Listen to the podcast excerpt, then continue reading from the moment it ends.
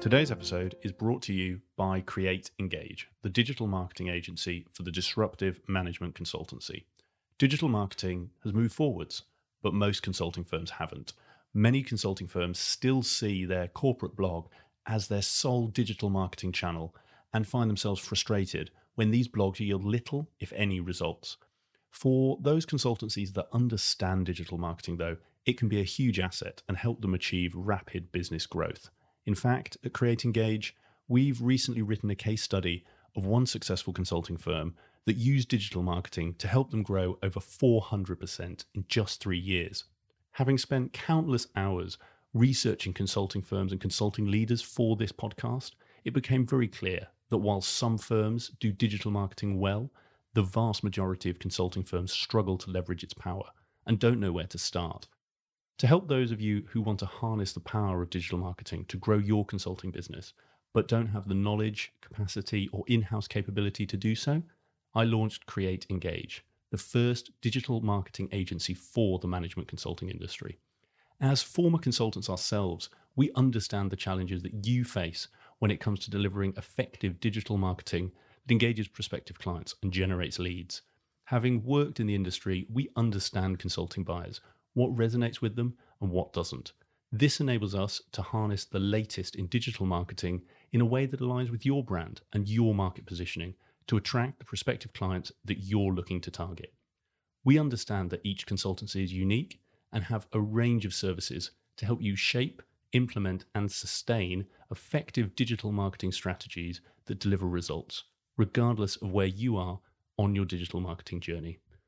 If you would like to find out more about how Create Engage can help you use digital marketing to take your business to the next level, then send me an email at nick at createengage.co.uk or go to our website, createengage.co.uk, where you can download that free case study that breaks down the digital marketing strategies used by one successful consulting firm to help them grow over 400% in just three years and gives you the secrets they used so that you can apply them in your own firm. If you want to outpace your competitors and stand out in the crowded consulting market, then get in touch. We'd love to help you grow your business through digital marketing. Hi, and welcome to Climbing Consulting. Today's episode, or episodes I should probably say, is a first for the podcast and one I'm really excited to share with you. Last month, I teamed up with two industry leading experts to bring you a truly comprehensive series to explain what you need to be focusing on to help you succeed as we come out of COVID 19 and beyond. Over these three webinars, myself and my co hosts, Rob Garner from Garwood Solutions and Derry Hughes from Honeycomb PS, shared the three elements that you need to be focusing on to set your business up for success. Now, if you've followed the podcast so far or you've read any of our ebooks, you'll know that at Create Engage, we are big fans of both collaboration and repurposing content. And for any of you listening who's thinking about your own marketing, this series is a great example of doing both of these things. Now, back to the series. If you're currently building a consulting business, I suspect lockdown has thrown a spanner in your growth plans. Regardless of whether you were looking to scale your business or you are on a path to sale, the current pandemic has at best set you back and at worst left you and your business close to the edge and having to make some really difficult decisions. Now, fortunately, we believe there's a way through, and that's by focusing on the three pillars that you need to build to give you the foundations for the success that you want to achieve as we come out of lockdown. Now, this isn't just one of those made up models that seem to be cropping up right now. This is based on real world, real life experience, building on Rob's own journey as a consulting entrepreneur and someone who has built and sold multiple eight figure consulting businesses. And it's worth saying, if you want to go back and listen to Rob's journey in detail, he was episode 51 for this podcast. Now, to help you understand what you need to be focusing on to accelerate your business out of lockdown, I teamed up with Rob and Derry to bring you this series dedicated to the three pillars that you need to be prioritizing right now. And those three pillars are your value proposition, your operations, and your marketing. In today's episode, Rob explains the impact that COVID 19 is having on the growth, development, and change of the professional services sector and what it means for you and your consulting business. He explains the implications for your business strategy and why you need to be focusing on your client value proposition right now if you want to set your business up for success and realize that growth target or exit that you're aiming for. With all the uncertainty at the moment, I'm sure that you'll get a lot of confidence and clarity from what Rob shares in this episode. So, without further ado, please enjoy the first in our three part series on the three pillars of post lockdown success. Okay, let's make a start. It's a couple of minutes past two, and the arrival of attendees has slowed slightly. So, welcome to everybody. Uh, this is the first of three webinars hosted by uh, Garwood Solutions with Create, Engage, and Honeycomb PS on the subject of post lockdown success. Each webinar will address a different aspect of it. Uh, in fact, as we've described it, one of the three pillars either the value proposition, operations, uh, or marketing. Today's webinar will address the importance and the approach to renewing the V&P in your, your value propositions. We'll spend about 30 minutes or so in presentation mode and then we'll open it up to Q&A. So please do submit your questions through the Zoom question and answer uh, window. That will be great. So let's begin. I will lead today's um, webinar, although I've been joined by Nick Sinnott from Create Engage and Derry Hughes from Honeycomb PS for the Q&A. I'll ask Derry and Nick to introduce themselves in a moment. However, for those that don't know me, I'm Rob Garner, one of the founders of Garwood Solutions. I've spent over 30 years in consulting and professional services organisations. Most notably, I was a partner in KPMG for a number of years. I was co founder of Avail Consulting, uh, a kind of naughty startup that we scaled to 80 something staff and a turnover of 13 million. And we were also a Sunday Times best company to work for. And we did all that before selling to the Tribal Group in 2010. I've also been the managing director of two NHS commissioning support units. For those of you that don't know, they were not for profit, or are, should I say, not for profit trading organisations within the NHS community, providing business and clinical services um, to other trusts within the structure. And latterly, I was the CEO of the Tribal Group, an international education and software services business of a turnover of circa 120 million. All of these roles had their kind of own discrete challenges, but actually also they all had one thing in common, which was at some point in my kind of leadership, we had to kind of reinvent our value propositions while still providing services, actually often in very kind of challenging circumstances. Today, I have a plural life. Half of my life is part of that formation of the leadership team of Garwood. So, with Graham Underwood and our fellow directors, uh, Simon England and Stuart Galley, we now provide kind of performance improvement, advice, and guidance to the professional services sector. In that, we support organisations with strategy and governance, funding, operations, and also platforms that the kind of systems to support operations. The other part of my life, I have four non exec director, strategy board advisor positions, typically with professional services businesses in kind of scale up mode. Nick, could I just ask you to introduce yourself? Sure, thanks, Rob. Nick Sinnott from Create Engage, as it says on the slide. We are a digital marketing agency that specializes in the consulting industry. And our focus is on helping consulting firms use effective digital marketing to generate return on investment. Now, as I know this is only meant to be a brief intro, I won't go into too much of what that is. That's for next Thursday's session, but that's really where we help our clients. As it's a common challenge we find those in our industry have. Background is as a management consultant, so I come at this having having been in your shoes. I get the challenges of, of what it's like to to work with clients and sell to them, and as well as that, also run the UK's leading podcast for the consulting industry, of which Rob has kindly appeared as a guest called Climbing Consulting, where I interview leaders from the industry to share their advice, much as as we're going to and Rob's going to today.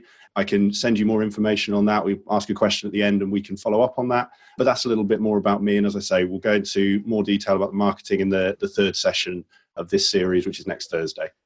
Thanks, Nick. That's great. Derry, could I ask you to do the same as well? Sure, thanks, Rob. Uh, hi, everyone. I'm Derry Hughes, the, the founder of Honeycomb. I founded Honeycomb a couple of years ago to work with the leaders of boutique consulting firms on their operations. So we do this in three ways. Firstly, we help people develop an operations plan. Secondly, we provide training and coaching services. And thirdly, it's outsourced operations services to actually help consulting firms run their businesses. Uh, prior to Honeycomb, I was the Chief Finance and Operations Officer at Credo Business Consulting, which we grew to about 15 million turnover and then sold to Teneo Holdings in 2017. And previously, uh, before I got into the operational side of consulting, I was a, I was a strategy consultant many years at Bain and Company, and then uh, as an independent consultant as well. And I'll be uh, I'll be leading on the uh, the webinar next Tuesday to talk you through operations and flexibility and control. Thanks, Derry. That's fab. Thank you very much indeed. So, shall we move on? Before we kind of get into the real kind of core of the webinar, uh, what I actually wanted to do was present a bit of a hypothesis. That hypothesis will present effectively a context for the conversation today. Um, you know, we believe that COVID 19 should, or rather will, kind of reset your business for the next three to five years. Why should it reset your business? Well, because those that respond to the challenge of COVID 19 will emerge fitter and faster from the inevitable recessionary dip. Why will? Well, because if you don't do it to yourself, we believe the market will do it to you and you're very likely to be a loser from that process. And why three to five years? Well, let's consider the following model. This is a kind of typical kind of innovation adoption curve. It ranges from your early adopters to your laggards and this kind of concept of a late majority in the middle. If we look at typically how that kind of manifests itself, yeah, then of course it manifests itself and you know these things are adopted over years the example timeline there, but you know, potentially, you know, three, four, five years is what we would be looking at. What we kind of believe that COVID 19 has done is to move that from years to months. Now, whether it's four months or whether it's five months or whether it's longer, actually is, is for a little bit of debate. But we actually believe, and, and you know, several other commentators believe too, that kind of COVID 19 has accelerated kind of years of innovation into months to respond to that innovation actually requires more of a revolution response than an evolutionary response. Yeah.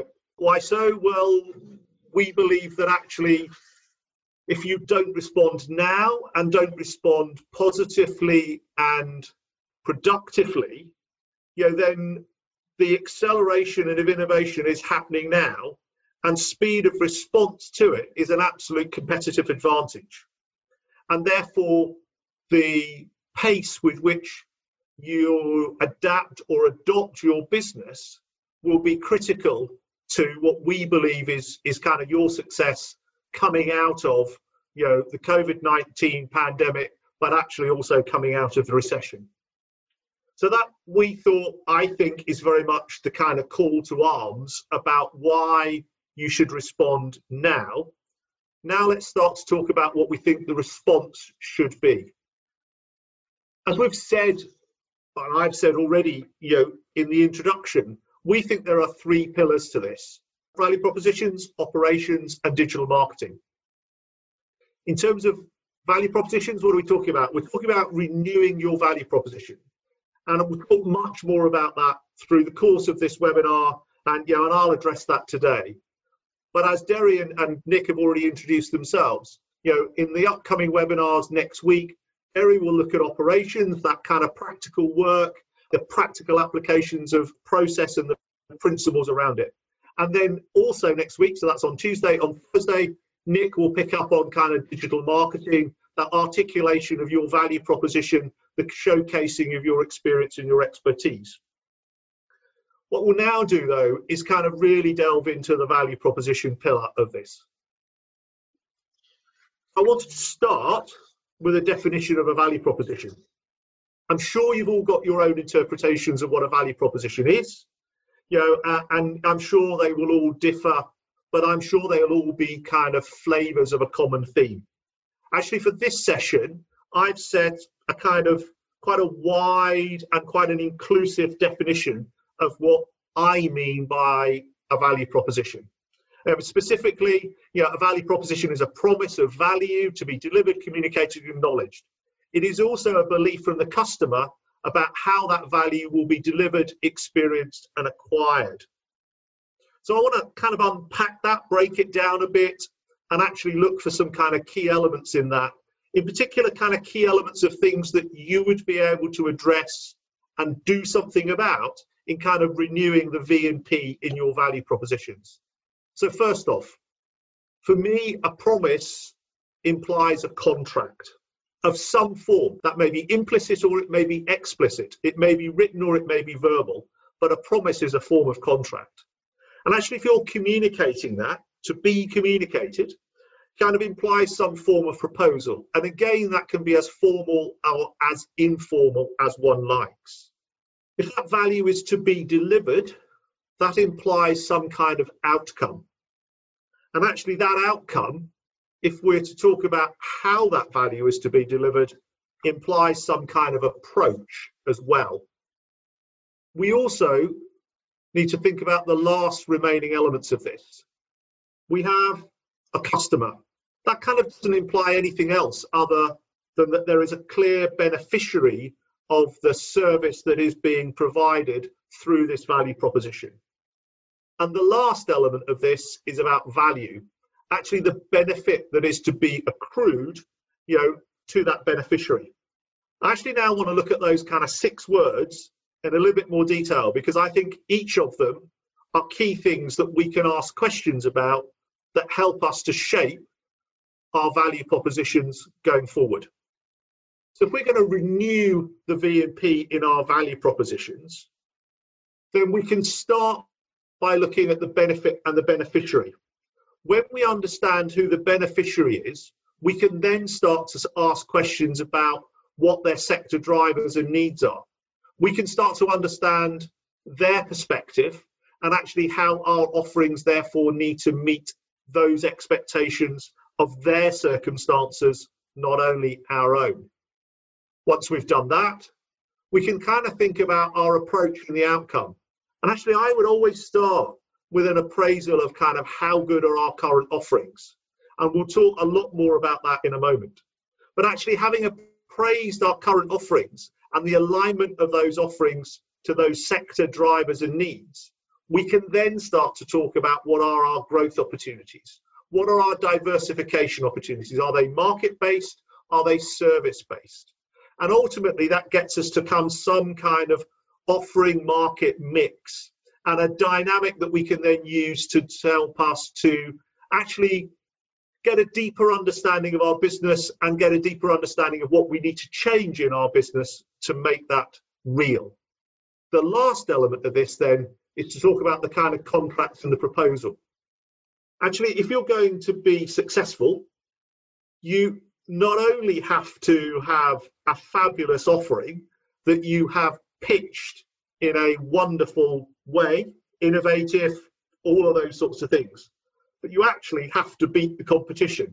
I was taught a very long while ago that actually winning was about beating the competition as well as kind of delighting and amazing the client. I'm now going to try and address kind of each of those key questions in terms of what I think you can do to seek answers to them. Actually, what I'm going to do now is kind of run through what I think are a set of fairly common, fairly simple tools that would help you to shape the answers to those questions. The first of those is about understanding our beneficiaries, our clients, our customers, whatever language we want to use, drivers. So, you know, how many of you, I can't quite do a hands up, I would have done if we'd have been in the room and looking at each other, but how many of you regularly review or develop a kind of pestle analysis? In my experience, when you raise kind of the mention doing a pestle, usually invokes in the kind of people I'm talking to what I can only kind of describe as a kind of teenage mode of kind of do we have to? Yeah, my answer is always yes this is the kind of starting position for your whole analysis. And if we don't understand our clients in sufficient kind of depth, then actually we're kind of going to build the rest of our analysis you know, on, well, not necessarily quicksand, but certainly on an imperfect, improper preposition. This is kind of no more important, in my opinion, kind of ever than kind of now in responding to that kind of pandemic crisis. You know, we're all facing a common health crisis, whether that's in public or private or business or personal or whatever. However, you know, individual markets and individual businesses will be experiencing this pandemic in terms of the effect on their business you know, very, very differently, dramatically differently. You take a take a kind of situation of, you know, the difference between what's happening to say the hospitality sector and the difference to what's happening to say the pharmaceutical sector. You know, they couldn't have more kind of polar opposite impact of what's happening in the kind of pandemic crisis at the moment. So, kind of, what's my advice? Well, you know, my advice starts with saying, actually, do do a pestle analysis, or if not a pestle analysis, an equivalent of it. You know, it's one way, it's one form. Do it for kind of each market or sector that you're in. Do it also for the adjacent markets and sectors that you're in. So if you're in financial services and you're well established in banking or whatever, think about the insurance sector. Think about other allied financial services markets that may be uh, affected the same or have similar dimensions, but actually make sure that you're having a, make sure you operate or, or undertake this in a kind of inclusive way as well. My other advice would be do the research. Don't base this on your own hypothesis, your own you know what you think is happening in a particular market you know speak to your clients understand their perspective actually you want to build this on as firm understanding as you possibly can about what's happening to them and their market position as i've said before as i said a moment or two ago this becomes the basis for everything else so what is the everything else and where do we go to from here so the next part of this for me is kind of looking at your current offerings. By that, I do really mean kind of critically appraising, and by that I mean looking at several dimensions, gathering the views of a wide range of people about your current offerings.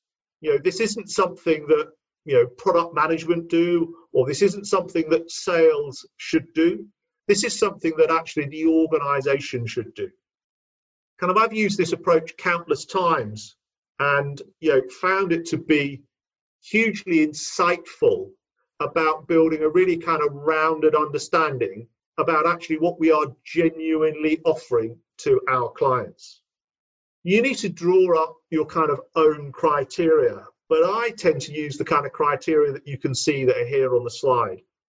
So completeness of offering, you know, actually have we developed a robust product, methodology, whatever it is, is it complete in its current state? Actually, how well aligned to those sector drivers is it? You know, we've just done our PESTEL analysis, we've got a better understanding of what's happening in the sector.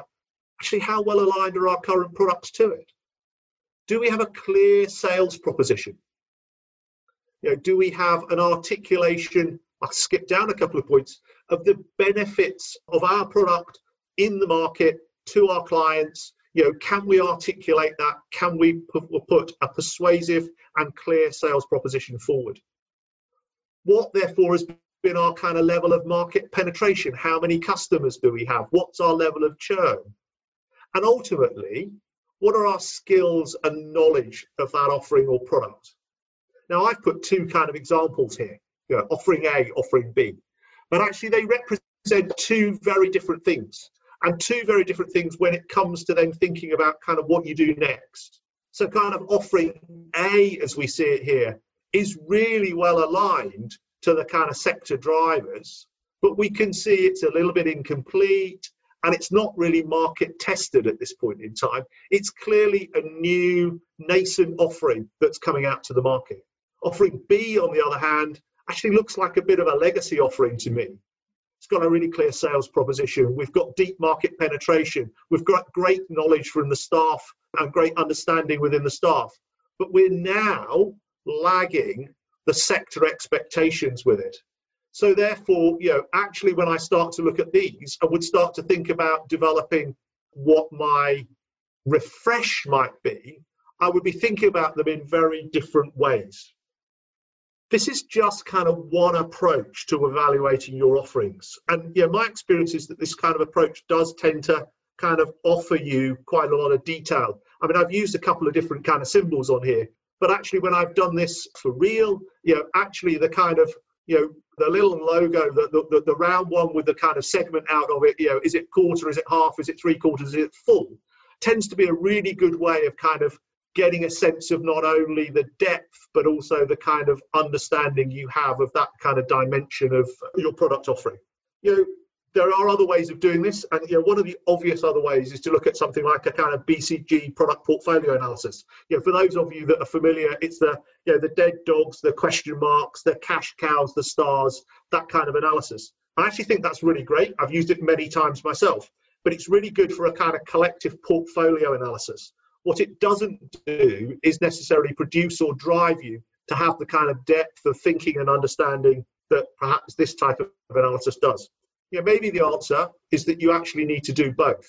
You need to do an individual product line or offering line analysis in the way you know, we're sort of demonstrating or showing on the screen at the moment. But equally at the same time, maybe you do need to use that kind of BCG portfolio analysis to understand actually where you have more than one offering, where they sit relative to each other, and how they perhaps might actually go forward in a, in a more cyclical sense. So if that's our offerings, where to? So we now need to think about our kind of growth opportunities. So this is where we now really start to think about the future.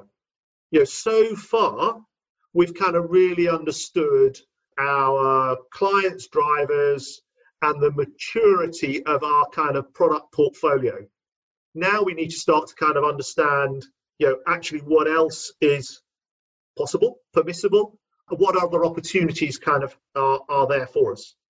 So the analysis that we'll have just done in terms of our kind of product maturity analysis will have naturally led us to really the kind of bottom left quadrant of this diagram, i.e. we should now have some really good ideas about what we need to do with our current products in our current markets to drive deeper market penetration. So that's great. So that's kind of one part. We now need to think really about whether it's about service diversification. So we're going to stay in our core markets but we're going to seek to add or develop complementary services to those that we already offer, or in fact, whether we're going to flip the other way and actually we're going to stick with our kind of broad based current offerings, but we're now going to seek to take those into kind of new markets. The one thing I would suggest that you don't do is go for full diversification and try to take you know, new products to new markets. You know, that for me is a seriously tough gig. Not impossible, but a tough gig and not something that I would probably be considering in the kind of current climate.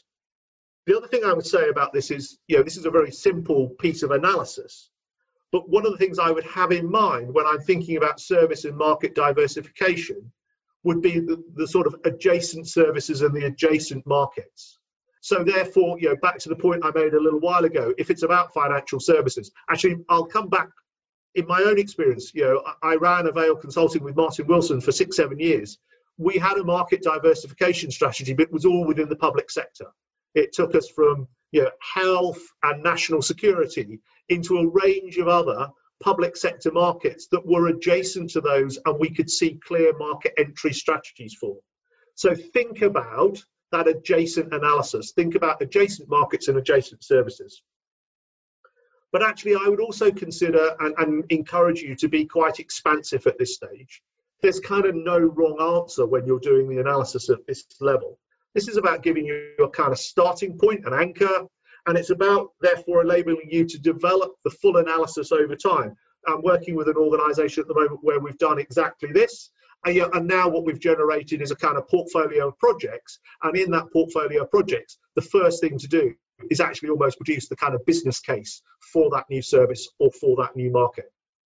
Having done that, we can then start to bring things together. We now understand our kind of market drivers, our sector drivers, so the verticals in the, in the matrix that we've got in front of us. We now start to understand the maturity of our propositions, the horizontals in this, this diagram. And we've started to consider the kind of adjacent markets and the adjacent services, the new market, the new proposition. So pulling all of this together, you know, enables us to start to present a view and a lens or a, a simple matrix that we can use to view the business through. Uh, and I think we've been joined today by a few ex-colleagues of mine. And those former colleagues will be kind of familiar with this matrix. It's one of the simplest. It's a very visual aid, but it sat at the heart of the kind of way we ran Avail and actually even the way I went on to lead Tribal in many respects. In the example we've got here, you know, we've got two established markets, market one and market two. I should have done one and two and A and B. I now recognize my mistake. But we've got two established markets, market one and market two, and we've got three clear propositions. What we can see though is that proposition two in market one is an amber. It's a bit weaker. It's not green. We haven't actually penetrated proposition two into market one fully, but we would have appear that proposition one is fully penetrated into markets one and two, proposition two is fully penetrated in market two, and proposition three into market one. So we've got that kind of picture. So if I pick up the analysis from what I've done in terms of the sector analysis and the product maturity and the growth opportunities, the first thing I now want to do is think about can I actually drive proposition two deeper into market one? You know, actually, one of the objectives I've had in doing this, and a simple language I've used, is yeah, how do we turn the matrix green? So, proposition two into market one becomes my first objective. That's my market penetration objective. The second thing to do is I want to add a new proposition. It's my strongest market. I've already got two well established propositions in that market. That's the market I want to think about introducing a new proposition into. It's always easier to pitch a new proposition into an existing and strong market than it is into an aspirant market. Fine, let's do that. What do I do after that? Well, actually, I will now want to take proposition three into market two. I've got deep penetration of proposition three in market one. Can I now take that across to that kind of adjacent market and establish that also there? So I'm now starting to really build up my kind of portfolio. I'm starting to say, well, actually, here, if I can execute on these in a year's time, I could have three really strong propositions in market one with a with a growing proposition, perhaps an amber proposition, and I still have my two strong market propositions in market two, but maybe I've now got an amber proposition as a new proposition coming forward as well. Fabulous, great. So then the last thing I want to do is actually I now want to take know, proposition one, which is my strongest proposition, into a new market and establish myself in a new sector, a new market for myself. And I'm going to do so with my strongest proposition because actually that's the one that I understand best. It's got best market traction in the existing markets and therefore is the one that I'm going to have hopefully kind of greater success with.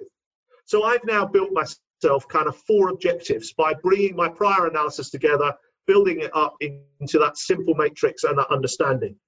As I said before, my objective with this is how do we turn the matrix green? I can also use the matrix to do other things. So again, client or colleagues that are on the phone will know this from days of old.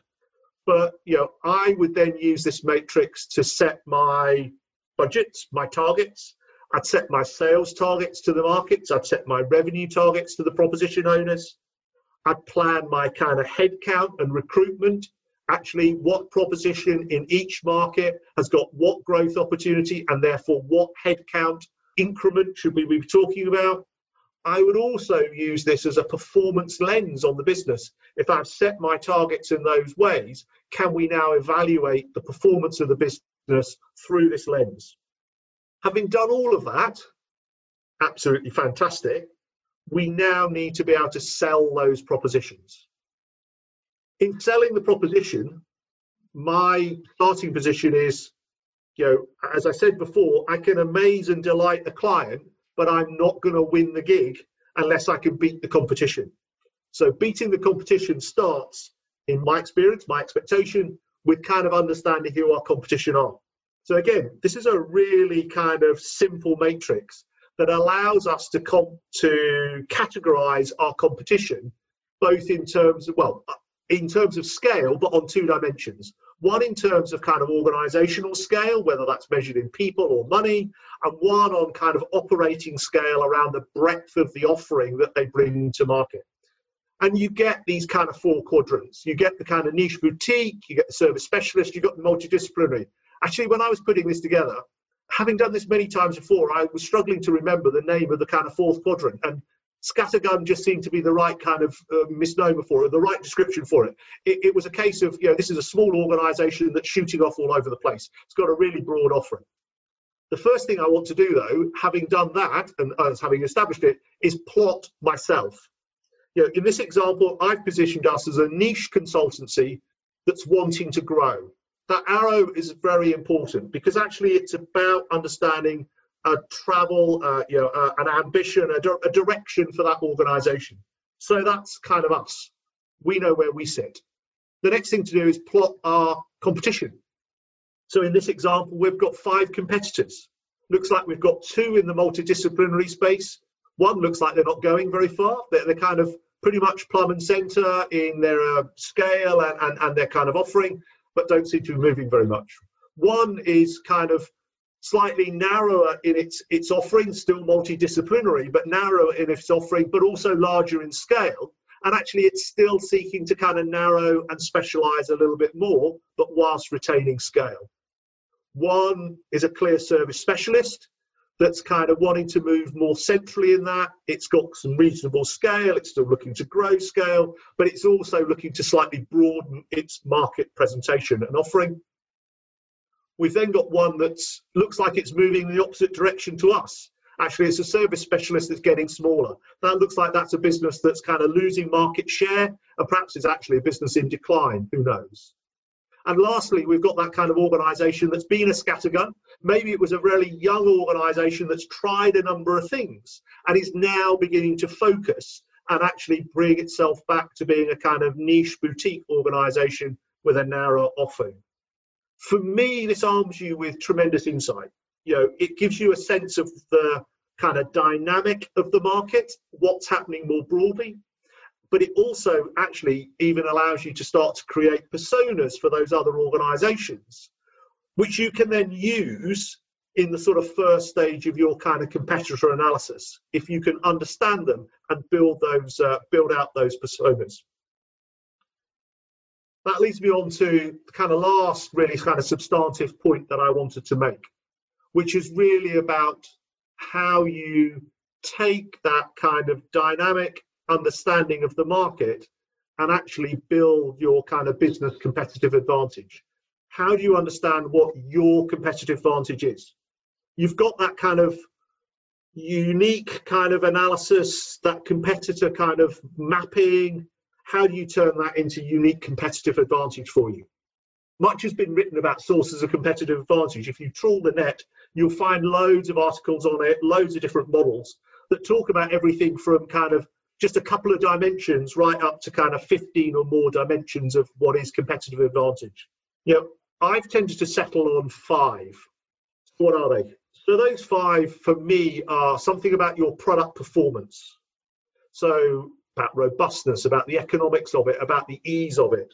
You know, are there kind of, as, as I've just my notes here, you know, are there kind of redeeming features about your product, your offering, whatever it is, that kind of make it unique in the marketplace? What about product perception? What about your brand? Actually, do you have a brand that's kind of bigger than the company? Delightful if you do. Do you therefore have a brand that you can kind of leverage as being part of your competitive advantage? do you have a cost price advantage? Is that based around staff? Is that based around buying power? Have you outsourced some stuff? Actually, maybe have you transitioned some of your own proposition to be overseas and therefore you can utilize the kind of cost price leverage that that gives you? Do you have a legal advantage? You know, do you have a patent or a copyright for something that again can be leveraged in that kind of competitive sense?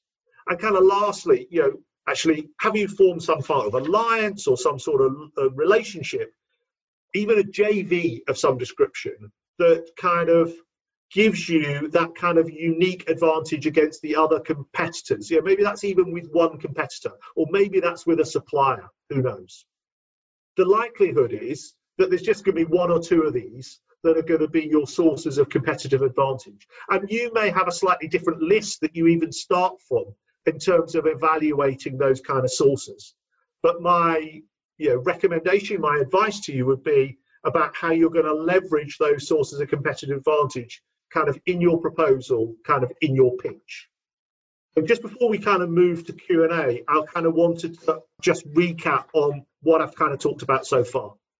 So I think, you know, we've kind of defined our beneficiaries and in particular, we've understood what their kind of sectoral drivers and needs are. We've done that broadly through our pestle analysis.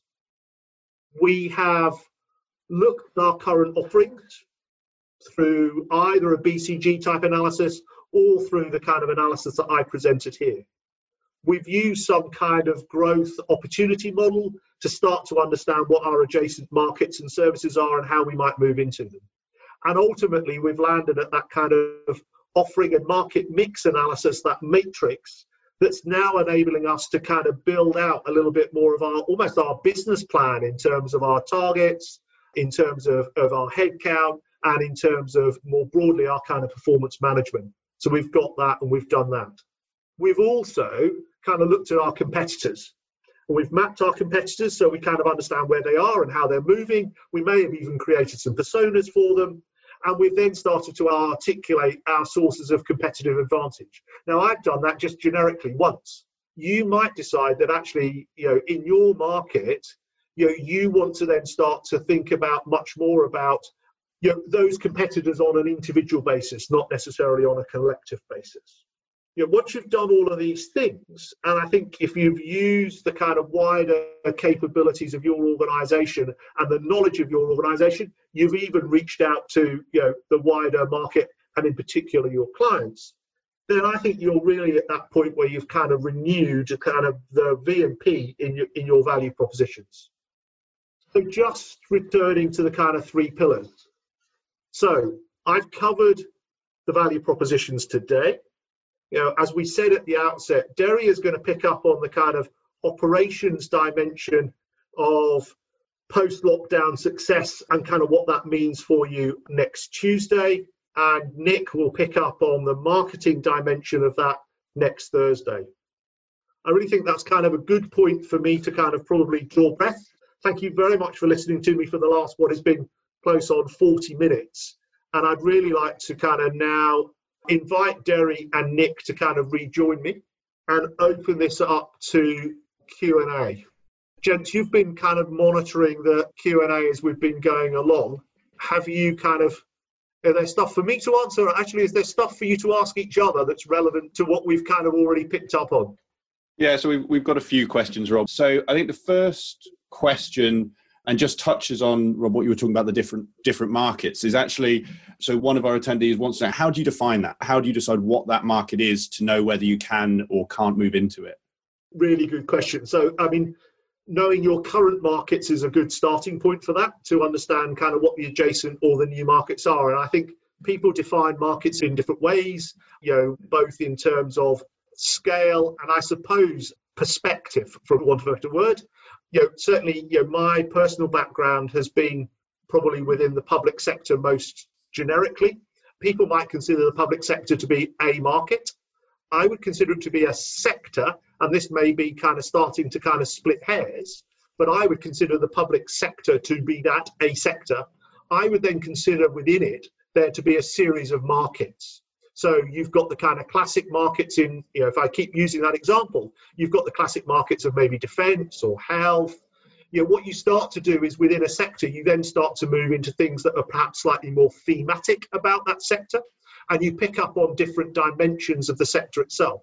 So if I use my kind of own company as an example, when we had Avail Consulting, so Avail you know, started, as I said, very much kind of anchored in in health and national security you know, why were we in those two markets? Because they're not that closely allied, if I'm honest.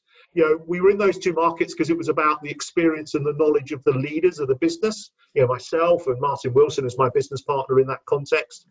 You know, Martin was very much well imbued in health, and I was in national security. And we leveraged those markets, but I'd say we leveraged two markets within the public sector as a macro sector. What we then started to do was to kind of diversify within that sector and look at adjacent markets where we could have a relatively easy point of entry. From the national security, we actually looked at defence. We looked at the defence really closely. And actually, we decided it was the wrong thing for us to do. Actually, it wasn't so adjacent as we thought. There was a much bigger step across, and actually, it wasn't a market that we could transition into easily. We did, though, from health, then start to look at aspects of social care. That led us into local government, and actually, that also led us into education. So you then started to get a kind of perhaps a slightly more natural diversification of markets across that space where the national security stuff took us to and we were able to really execute on was much more into kind of perhaps the justice space. So we then started to move across into criminal justice and we did quite a lot of work there. So I would consider that there's a kind of broad definition of a sector, but then there's a kind of definition of what your kind of markets within that sector and how do you access those different markets.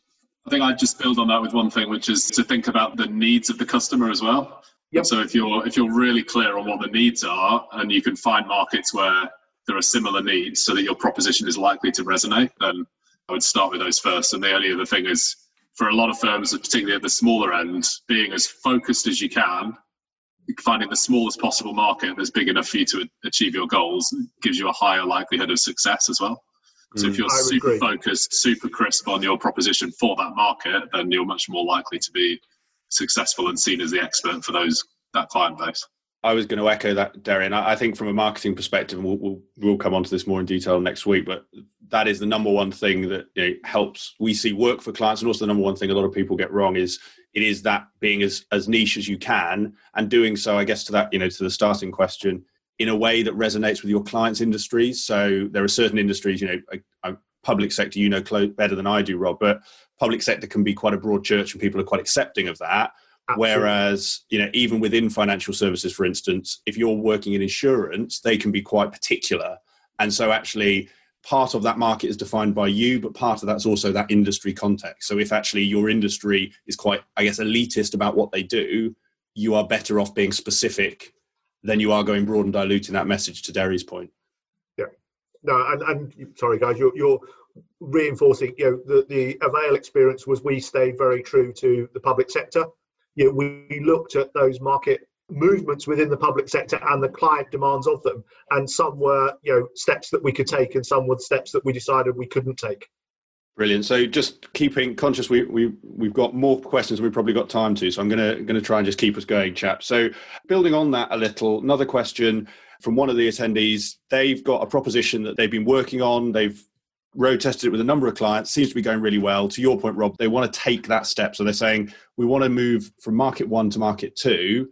How would you advise doing that? And I don't know, Rob, whether this is better for you or for Derry, but how would you advise doing that in a world where we're all working remotely, it's hard to bring people up to speed on approaches, training, that sort of thing. What's the best way to be, I guess, building out those new offerings quickly to hit the market and really sort of strike while the iron's hot, so to speak? Derry, do you want to kick off? Yeah, shall I, shall I take that one? So I think for this, this is all about kind of how do you, my interpretation, how do you get up to speed with, how do you get your team up to speed with the new proposition so that they can deliver value as much as, as quickly as possible? Hmm. And that is all about the crispness of how you've articulated your proposition.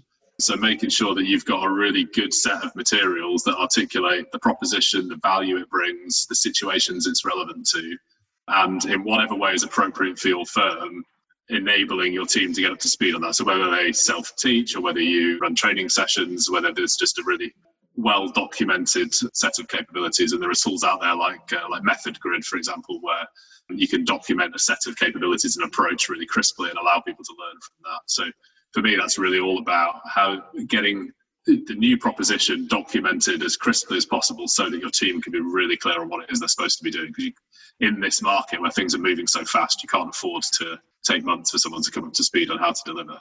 I would agree. I mean, I think from you know sort of personal experience, you've also got the kind of I suppose that kind of platform client that enables you to kind of make that transition, you know, t- taking something to a market where actually you don't have at least a kind of first, second kind of client that you think is going to be your kind of almost test case for that product in that market, you know, is going to be really challenging. And, and you know, and, you know, you can cite the example of kind of, uh, I think it was uh, in the 90s you know, Accenture wanting to move into kind of outsourcing. And actually, I think that the record is, and colleagues on the phone will know better than me, but I think it was at least kind of six or seven kind of pitches before they actually got the pitch right, as it were, and were successful in that market. And obviously went on to be hugely successful in that market. But it is about having that first kind of client to recognize that that that move. So I, yeah, I don't think I've got anything extra to, to add on that, chaps. And again, we're sort of we're seeing quite a few questions come in, which is which is great. So another one to pick up on, and, and I might start on this one just because it, it, it feels more marketing, but I welcome your thoughts as well. So any thoughts on how to tackle the challenges we're talking about? So market growth, for building relationships and credibility, but remotely. So the question is, how do we do everything Rob's talked about remotely? And actually, the person asking this one is an independent consultant. So why don't I give a couple of minutes because I think you know, the answer from Create Engage would broadly be similar, albeit it's a different scale, and then welcome your thoughts. So I think this is the key challenge, and it's partly why we're we're doing this as a series because none of these components can exist on their own, and actually okay. it's by having all of them together that that you reinforce that. So everything Rob's talked about today, you know, you need as a starting point for your marketing. And where a lot of firms go wrong with their marketing is by not doing what Rob's talked about today. So I've, I've lost count of the number of transformation consultancies. And to Rob's four box diagram, unless you're an Accenture or a PwC or a firm of that ilk, you're, you're going to fall in that bottom right, that scattergun. So how can you be doing these things from my side? And I'll, you know, Rob and Derry, keen to get your your take. I think this is a, f- a fantastic example. One of the things that we're seeing, whether you're independent or a boutique firm, or frankly even a larger firm, is this period has actually presented huge opportunity for you because you can compete at the same scale as your larger competitors. You can demonstrate your expertise and do so in a really cost effective way. So, what we're doing here, for instance, you know, webinar, the cost of doing this is our time. There's no financial investment. We've not had to hire a, a meeting room, a conference suite. We've not had to put an event on. And we've got over 70 people signed up to join us for this today. So for the person asking who's independent, that would be, be, straight away where I'd be saying, how can you get in front of your target clients? How can you give value in a way that will demonstrate that expertise? And that also applies whether you're an independent, you're a firm of 10, 20, or, or even larger. But uh, I don't want to preempt too much of what we'll cover in the session on Thursday. So I'll pause there. And Rob, Derry, any other thoughts on that? I think I would just reiterate the point earlier about focus. So if you're an independent mm. consultant, you're effectively just the smallest possible consulting firm. And mm. so I would not be thinking about market one, market two, market three, and multiple propositions. I would be thinking about one sub market, one very niche bit of, of an industry, and one proposition, and mm. just really hammer that and make sure that everybody that is relevant to you in that market knows who you are and what you're great at and social media and LinkedIn is just a phenomenal platform for that in the current environment. Yeah, definitely. Absolutely. Guys, I think you've answered that really well. I've got nothing to add. I can see another question that's come in from someone who's talking about the fact that they would normally do this exercise kind of once a year, reflecting mm. on the hmm. fact that it's very resource intensive, but that kind of the market is moving at a pace and probably in at least two phases of development as we come out of the kind of immediate pandemic but into the recession. And actually you know they're asking for our kind of thoughts on you know would you advise an organization to do this kind of more than once a year? So why don't i kick off and then perhaps Derry or nick you kind of add to this. I mean my, my kind of opening position is that you know for the lion's share of my career i have done this once a year in the organization that i have been in or leading. It is typically an annual exercise. I've also typically done it on perhaps a three year cycle where actually you know every third year it's a very expansive exercise and the intermediate years it's a slightly smaller exercise. I actually think that kind of philosophy can be applied to what we're what we're facing now. You know actually there is going to be a point where i think you need to be you know agile and responsive. And being agile and responsive doesn't mean to say doing the whole exercise twice a year or even every quarter. You know, what it actually means is you know not kind of doing the exercise, parking it on the shelf, and not thinking about it again for 12 months. It means having it kind of fore and centre, and actually probably in slightly more of a rolling review process, whereby you're looking at it more frequently. But actually, you know, the frequency means that you're looking at it with perhaps not quite the same depth, but the depth comes on maybe still that annual cycle. You know, actually, a three-year cycle at the moment would be slightly nuts but on the, either that annual cycle and, and having that kind of slightly more kind of rolling review approach to it. I mean, Derry, probably this is slightly more in your territory alongside me. What was your thoughts? Yeah, I mean, I, I was going to say exactly the same thing actually. So you go through that exercise, but think of it as developing a list of priorities and then start with the biggest priorities. And then when you come to thinking about the things that are second, third, fourth on your list, review them in the current context. So you don't have to go through the entire exercise again, but you should have a really clear rationale for why you prioritize those in the first place and the underlying assumptions.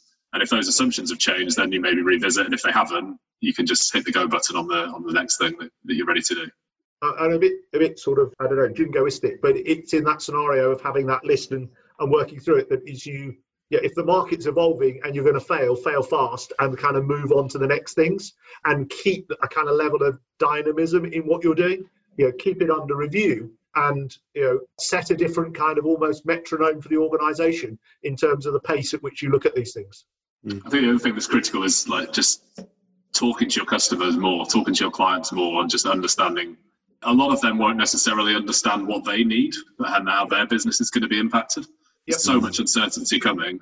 So helping them figure that out and talking to them an awful lot will help you refine how you can be valuable. And that is all building the relationship and building the advisor status as well uh, very definitely. Yeah, and just to touch on that and almost reinforce what you're saying, Derry, from that marketing perspective, I, I think it, it, that is critical. Is actually at a time like this, you know, having this yearly, this three yearly exercise is a good a good starting point and a good backbone to your you know to your proposition. Then from a marketing perspective, actually, how can we be working to a weekly schedule right now? So a bit like you said, what are our clients telling us? And I think that feedback loop is is really key. Is making sure that you're playing back what are your clients telling you what are the pain points they're they're highlighting and then making sure that you are articulating your benefit to them. So someone in the questions asked about how do you demonstrate your added value? Well your added value is contextual to your client's problems. So if right now let's say everyone's struggling with how to return to work you know it's a real issue for people that's the sort of thing that you should be taking back and saying okay how can we market that in the next week in the next month? What are we doing there? So i think part of it's uh, like rob said that pragmatism. And derry i think to your point on the last question as well, it's about being specific on how much of that do we need to focus on right now externally and how do we do that quickly from a marketing perspective. So I think, chaps, I think we're pretty much there. I've got an interesting question. We've got time. Someone's asking about whether webinars are good things or bad things. I kind of feel as we're running a webinar, we should we, we should, answer, answer them. I think it should be our um, last question. Yeah. So I'll give a very short take, but I, I, you know, as someone selling webinars, I kind of feel like we shouldn't be the ones to answer this. So I'll I'll give my short view and something that landed with a client the other day, and then I'll pass over to yourself. So the question is simply, well, look, there's lots of webinars going on. There's lots of LinkedIn noise. You know, will I get lost in the noise? Should I just not do it? And I kind of the answer I gave to a client before, and I think applies just the same here, is is think about what your 13 year old school disco was like. Standing on the wall didn't get you the girl, and I think it's just the same here. Is just because there's a lot of webinars out there, just because there's a lot of LinkedIn firstly, that doesn't mean it's all good. You know, volume does not equal quality. And, and, secondly, that doesn't mean that you shouldn't be doing it. Your clients, the people who want to work with you, want to hear from you. And by not doing it, all you're guaranteeing is you get zero people, you get zero leads. By doing a session, even if you get 10, you know, with the average consulting project being 100K, 100K plus, you don't need many clients to build a business and ultimately sell like we're talking about. But as I say, I sell this stuff, so I you know, I'm slightly biased. Rob Derry, I know you've done a number of webinars over the last few weeks. What, what's your experiences been? Well, uh, D- Derry, I was going to say I think we should leave it at that point because I think we should leave it with Nick's image of the school disco, which is kind of maybe that was just my school of, disco, just kind of bringing back kind of memories of a very long while ago. But you know, it, it's a it's a nice image. Look, guys, I think we should wrap it up at that point, and I think it probably just remains for me to say thank you to everybody and to just kind of say that, you know, thank you very much for joining us. You know, we hope you found some of this really stimulating and helpful. We look forward to welcoming you to the two follow up webinars next week, next Tuesday and subsequent Thursday. We'll, of course, send out the slides for this session and the subsequent sessions in due course. You know, just really thank you very much and goodbye. Thank you very much. Thank you, everyone. I hope you enjoyed today's episode of the Climb in Consulting podcast. If you did, I would be very grateful if you could leave a review on iTunes, Stitcher, or your podcast platform of choice, whichever one you may be using. And please also share this with anyone that you think could benefit from hearing today's interview. If you want to get in touch or give me any feedback about the podcast, please feel free to drop me an email. It's nick at climbinconsulting.com, and I look forward to hearing from you.